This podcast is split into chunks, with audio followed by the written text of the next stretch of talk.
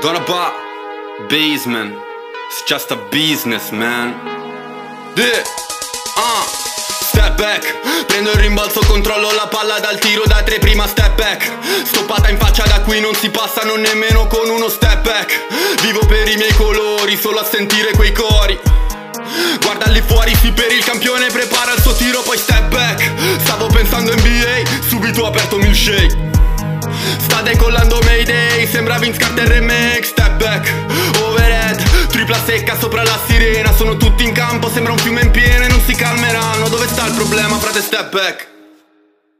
Bentornati a NBA Milkshake, il podcast sul basket più bello del mondo con Davide Chinellato e Riccardo Pretesi. In questa puntata l'analisi del draft, vincitori e vinte, le prime tre scelte e il nostro Nico Mannion. E poi il mercato, Giannis Antetokounmpo, James Harden e gli altri grandi free agent di cui tutta l'NBA va a caccia. Questo è NBA Milkshake.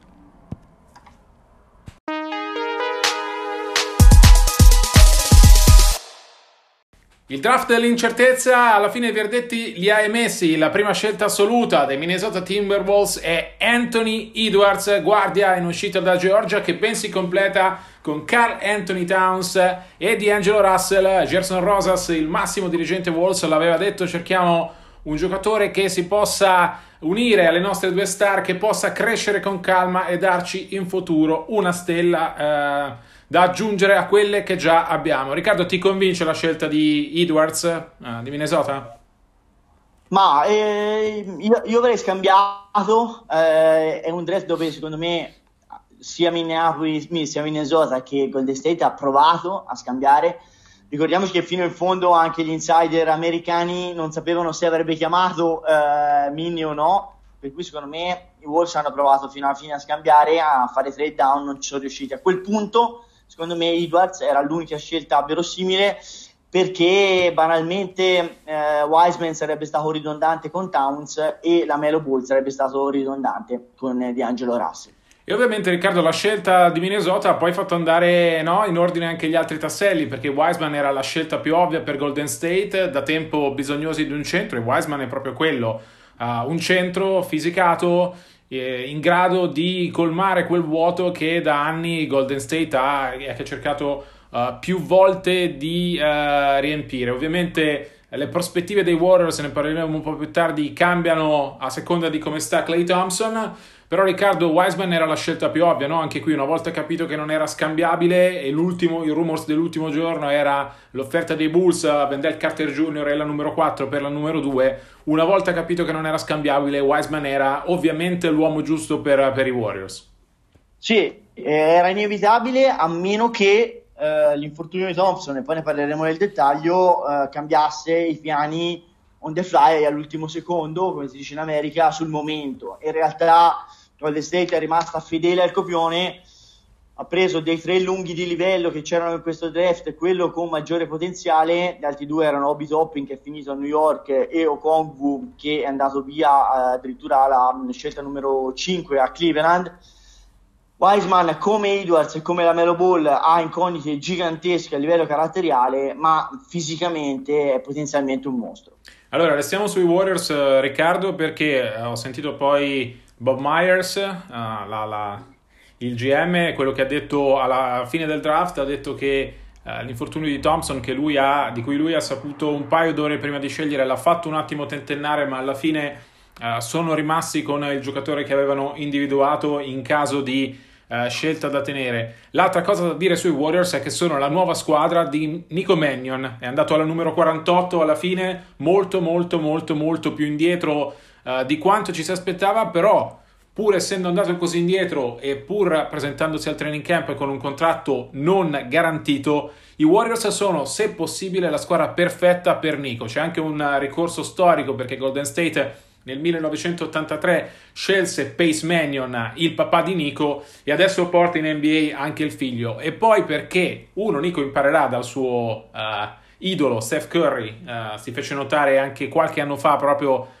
al camp del due volte MVP e poi perché Golden State sembra il sistema perfetto per farlo crescere senza troppa pressione e l'infortunio di Thompson potrebbe appunto uh, liberargli dei minuti che magari normalmente non avrebbe avuto. Uh, la squadra davvero perfetta Golden State per Mannion?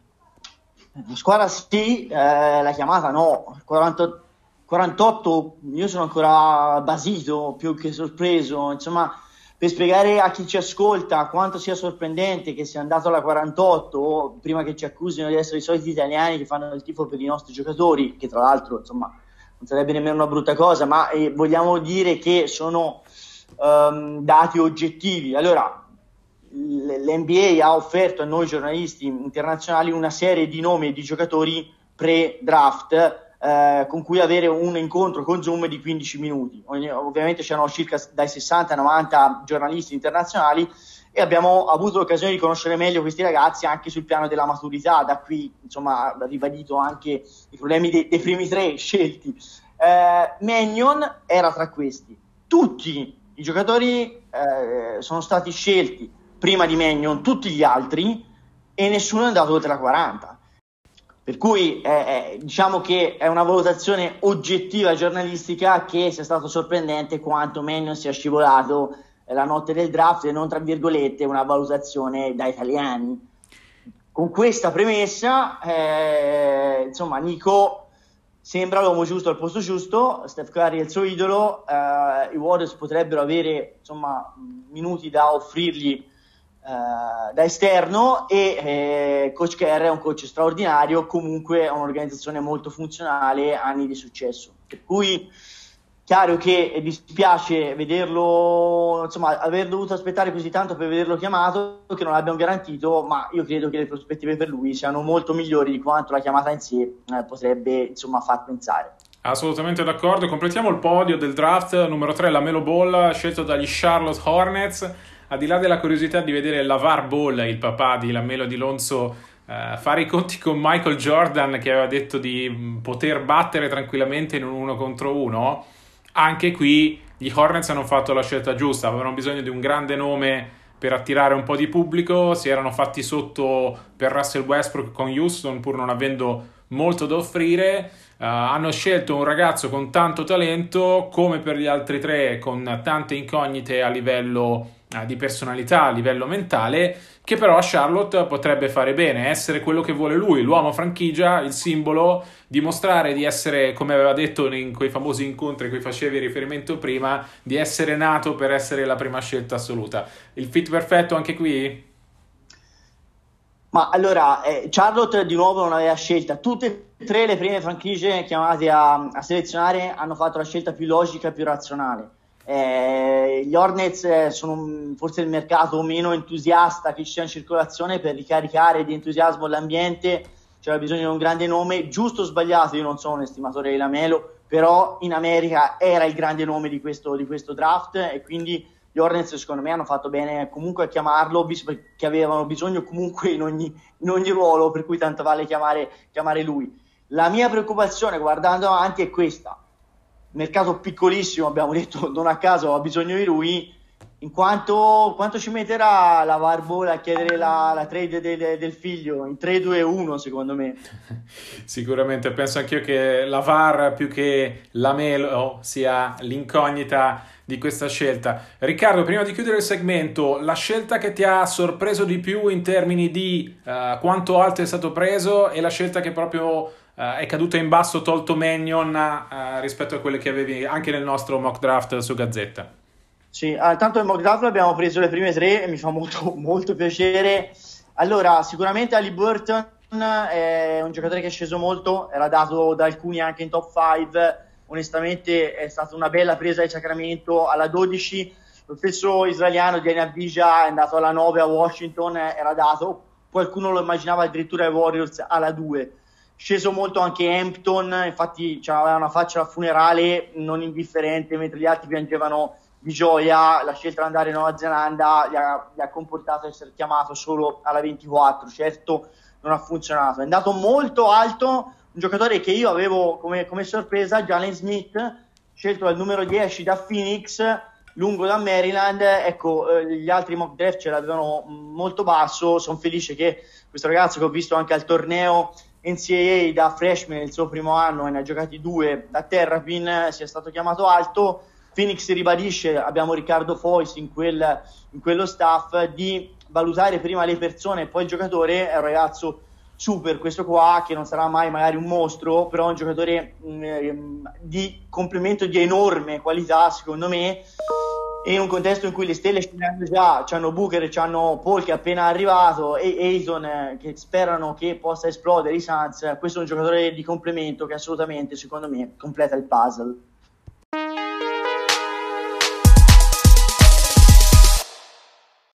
Allora Riccardo, siamo all'inizio quasi della free agency, a mezzanotte italiana, la mezzanotte tra venerdì e sabato cominciano le trattative per i giocatori senza contratto, in realtà sono già cominciate, l'esempio più eclatante è Bogdan Bogdanovic, avrete seguito nei giorni scorsi, lunedì è riaperto il mercato delle trade, subito fuochi d'artificio eh, con Chris Paul, Bogdan Bogdanovic era dato a Milwaukee, eh, scambiato con una sign and trade uh, da Sacramento che aveva portato Di Vincenzo, Ilyasova e Wilson ai Kings, non succederà perché Bogdanovic ha detto no e uh, comincerà uh, la, la, free agency da giocatore libero, ovviamente con Sacramento che può trattenerlo pareggiando qualsiasi offerta. Perché partiamo da qui? Perché questo no di Bogdanovic è legato al grandissimo nome di questo mercato. Giannis Antetokounmpo non è un free agent, non lo sarà fino al 2021 ma uh, venerdì a mezzanotte italiana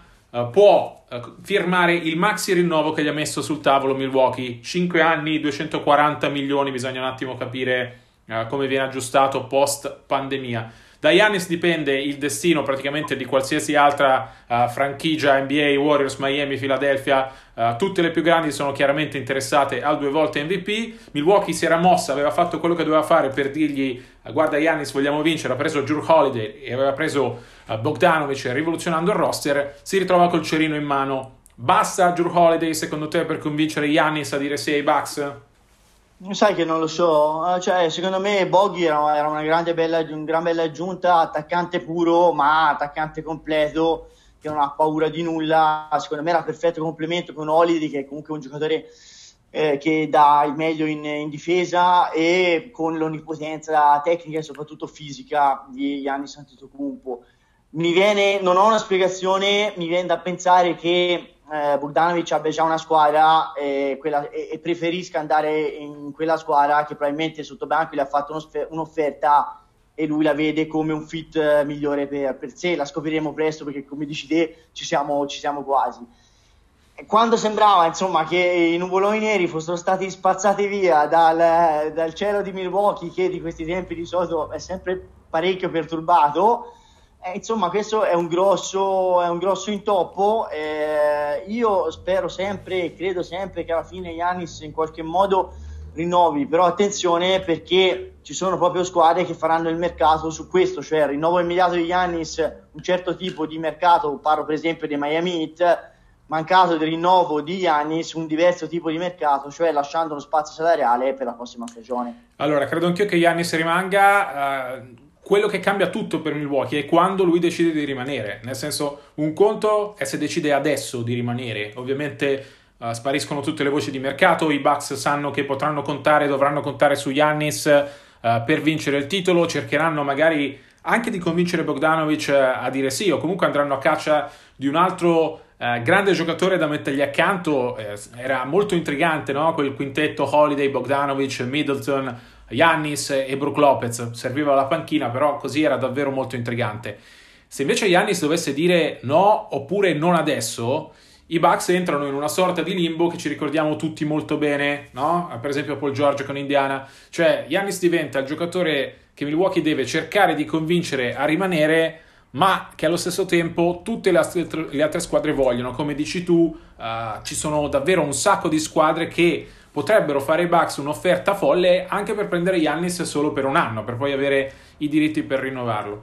Capite come ci sia il greco al centro uh, del mercato che comincia uh, nella, appunto a mezzanotte tra venerdì e sabato, lui molto più di Anthony Davis in realtà, no? Se cercassimo l'elenco dei free agent, chiaramente il numero uno da mettere in alto è Anthony Davis che è uscito dal contratto uh, con i Lakers non esercitando la player option è andato anche a Yahoo Sport a dire al momento non ho una squadra, non so cosa succederà. In realtà, Riccardo, qui mi sento di andare abbastanza sicuro nel dire che eh, Anthony Davis tornerà eh, ai Lakers con un contratto al massimo salariale. Resta però da capire anche qui quanto lungo. Secondo però, me cambia tutto, cambia tutto, non è tanto la destinazione, siamo tutti convinti al 99.9% che Davis resti in, in giallo-viola.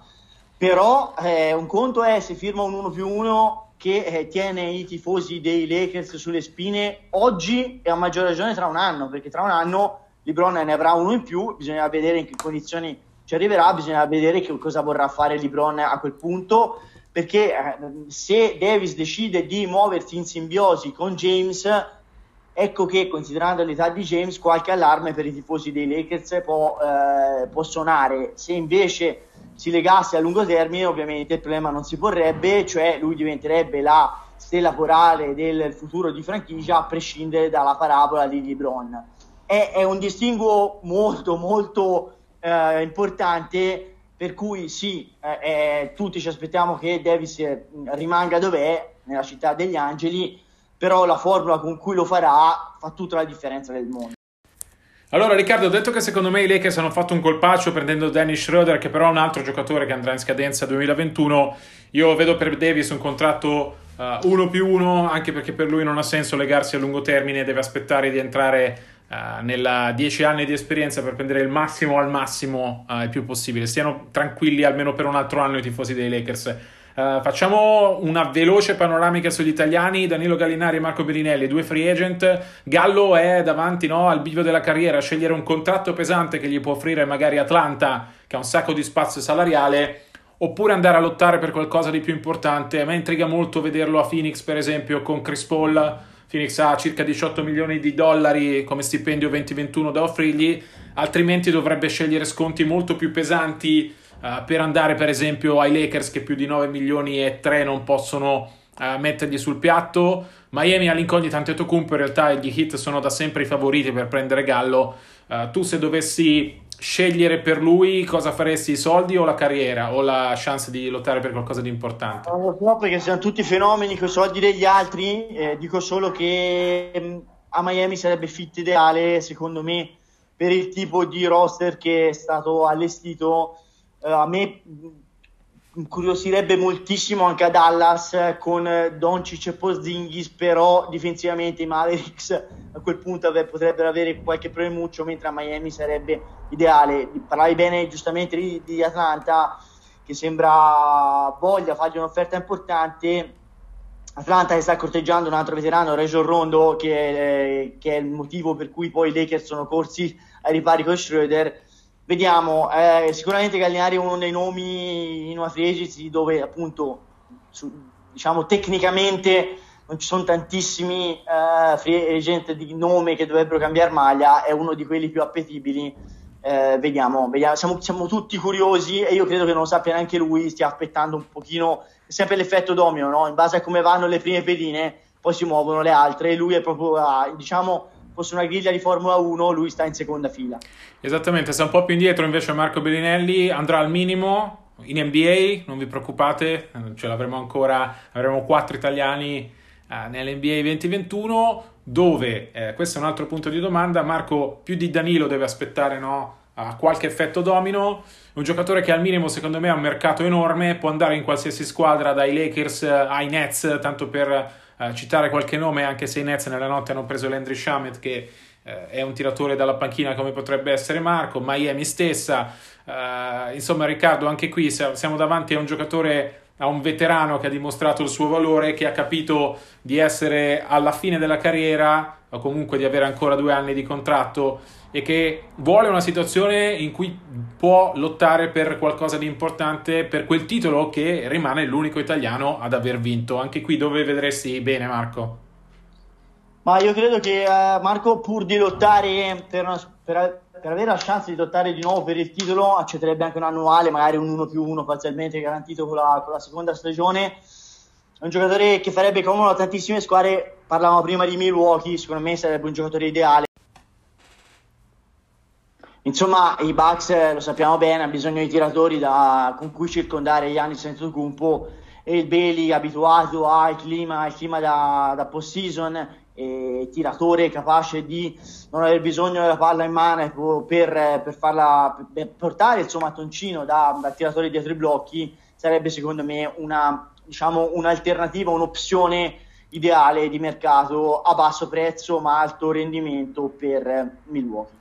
Andiamo all'altro grande nome, gli altri grandi nomi in realtà sono due, James Harden e Russell Westbrook, loro vanno presi via trade, hanno contratti pesanti, 133 milioni di dollari per le prossime tre stagioni per entrambe. Uh, Houston ha un problema, anzi ne ha due, uh, le sue due star sono scontente, Houston non è uh, con le spalle al muro come tante altre squadre come potrebbe essere Milwaukee di cui parlavamo prima perché appunto ha almeno altri due anni di contratto con i suoi due fenomeni, però entrambi hanno chiesto di andarsene Harden addirittura indicando nei Brooklyn Nets la sua eh, destinazione preferita dopo aver rifiutato di diventare il primo giocatore della storia a guadagnare 50 milioni in una sola stagione. Uh, io vedo complicato che Harden riesca ad andare ai Nets perché eh, Brooklyn non ha la superstar da offrire a Houston e Houston non è con le spalle al muro, è in una posizione di poter dire ancora noi vogliamo lottare per il titolo, vediamo Harden solo se ci date uno tra eh, Kyrie e Kevin Durant. Però Philadelphia, che è l'altra grande interessata, potrebbe sparigliare le carte e i Sixers nella notte del draft si sono mossi alla stragrande dando via il contrattone di Al Orford. Debutto straordinario per Daryl Morey e qui c'è la Harden Connection eh, che potrebbe trasformare i Sixers in una pretendente al barba, no? Allora, eh, non vedo assolutamente bene Harden a, a Brooklyn. Io credo che gli stiano facendo un favore impedendogli di andare a, a giocare là. Semplice motivo, in attacco uh, ci vorrebbero tre palloni per Durant, Arden e Irving, ma tanto quanto. In difesa un, uh, un perimetro composto da Irving e Arden difensivamente è un incubo per ogni allenatore. In più sono tre ragazzi con enormi incognite caratteriali molto diverse l'una dall'altra, ma sicuramente nessuno dei tre è un buon leader e messi insieme potrebbero diventare veramente una miscela esplosiva e l'implosione potrebbe secondo me essere dietro, assolutamente dietro l'angolo. Secondo me non è l'uomo giusto per i Nets. Discorso diverso per Philly, eh, anzitutto lo dico da chi non è stimatore storico di Daryl Morey, eh, faccio complimenti, mi alzo addirittura e applaudo il lavoro che ha fatto stanotte, eh, al di là della scelta di Maxi alla 21 che secondo me è un'eccellente scelta, guarda combo guard a Kentucky. Le due trade sono state eh, eccellenti, quella di Orford addirittura eccezionale perché è riuscito a scaricare un contratto assolutamente strapagato di Orford che era anche un cattivissimo fit con Embiid in squadra e è riuscito perfino a portare un giocatore certo crepuscolare ma utile in quel contesto, cioè Danny Green comunque 3D è una squadra che aveva bisogno di eh, tiro dal, dal perimetro. Ma anche l'altra secondo me è una trade che ha molto senso, Richardson era in scadenza, avrebbe bussato a cassa, non avrebbero potuto dargli quei soldi perché già, hanno già un monte salari comunque complicato. Uh, Seth Curry è un giocatore che prende già adesso meno ed ha un contratto pluriennale per cui è legato a medio termine, secondo me è stata un'ottima, un'ottima scelta. Se devono o meno prendere Arden, beh, il problema ce l'ha Houston, non ce l'ha Philly, comunque bene o male Rivers sembra intenzionato a giocarsela con quelle sue due stelle, con Embiid e Simmons, se arrivasse una, un'offerta di un certo tipo, certo Figli potrebbe pensarci. Io, tanto per chiudere questa parte, non darei Ben Simmons per James Harden, per esempio. Uh, non, non, credo, credo che Fila voglia giocarsi ancora la carta Simmons Bid per capire uh, se funziona e che uh, Houston farebbe bene a non prendere Simmons perché avrebbe un sacco di uh, problemi di gestione, anche se tecnicamente potrebbe essere la stella di cui ha bisogno per continuare a sognare in grande.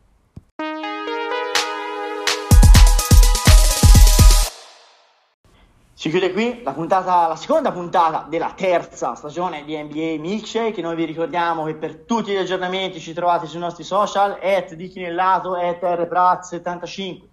Ricordiamo ancora che dalla prossima settimana riprendiamo l'appuntamento consueto dal martedì ci sarà molto da parlare di free agency saremo meno assonnati dopo la notte eh, insonne che abbiamo fatto questa volta. Le musiche erano coproduzione apprezzatissima Group Frequency e Donna Ba a presto e buona NBA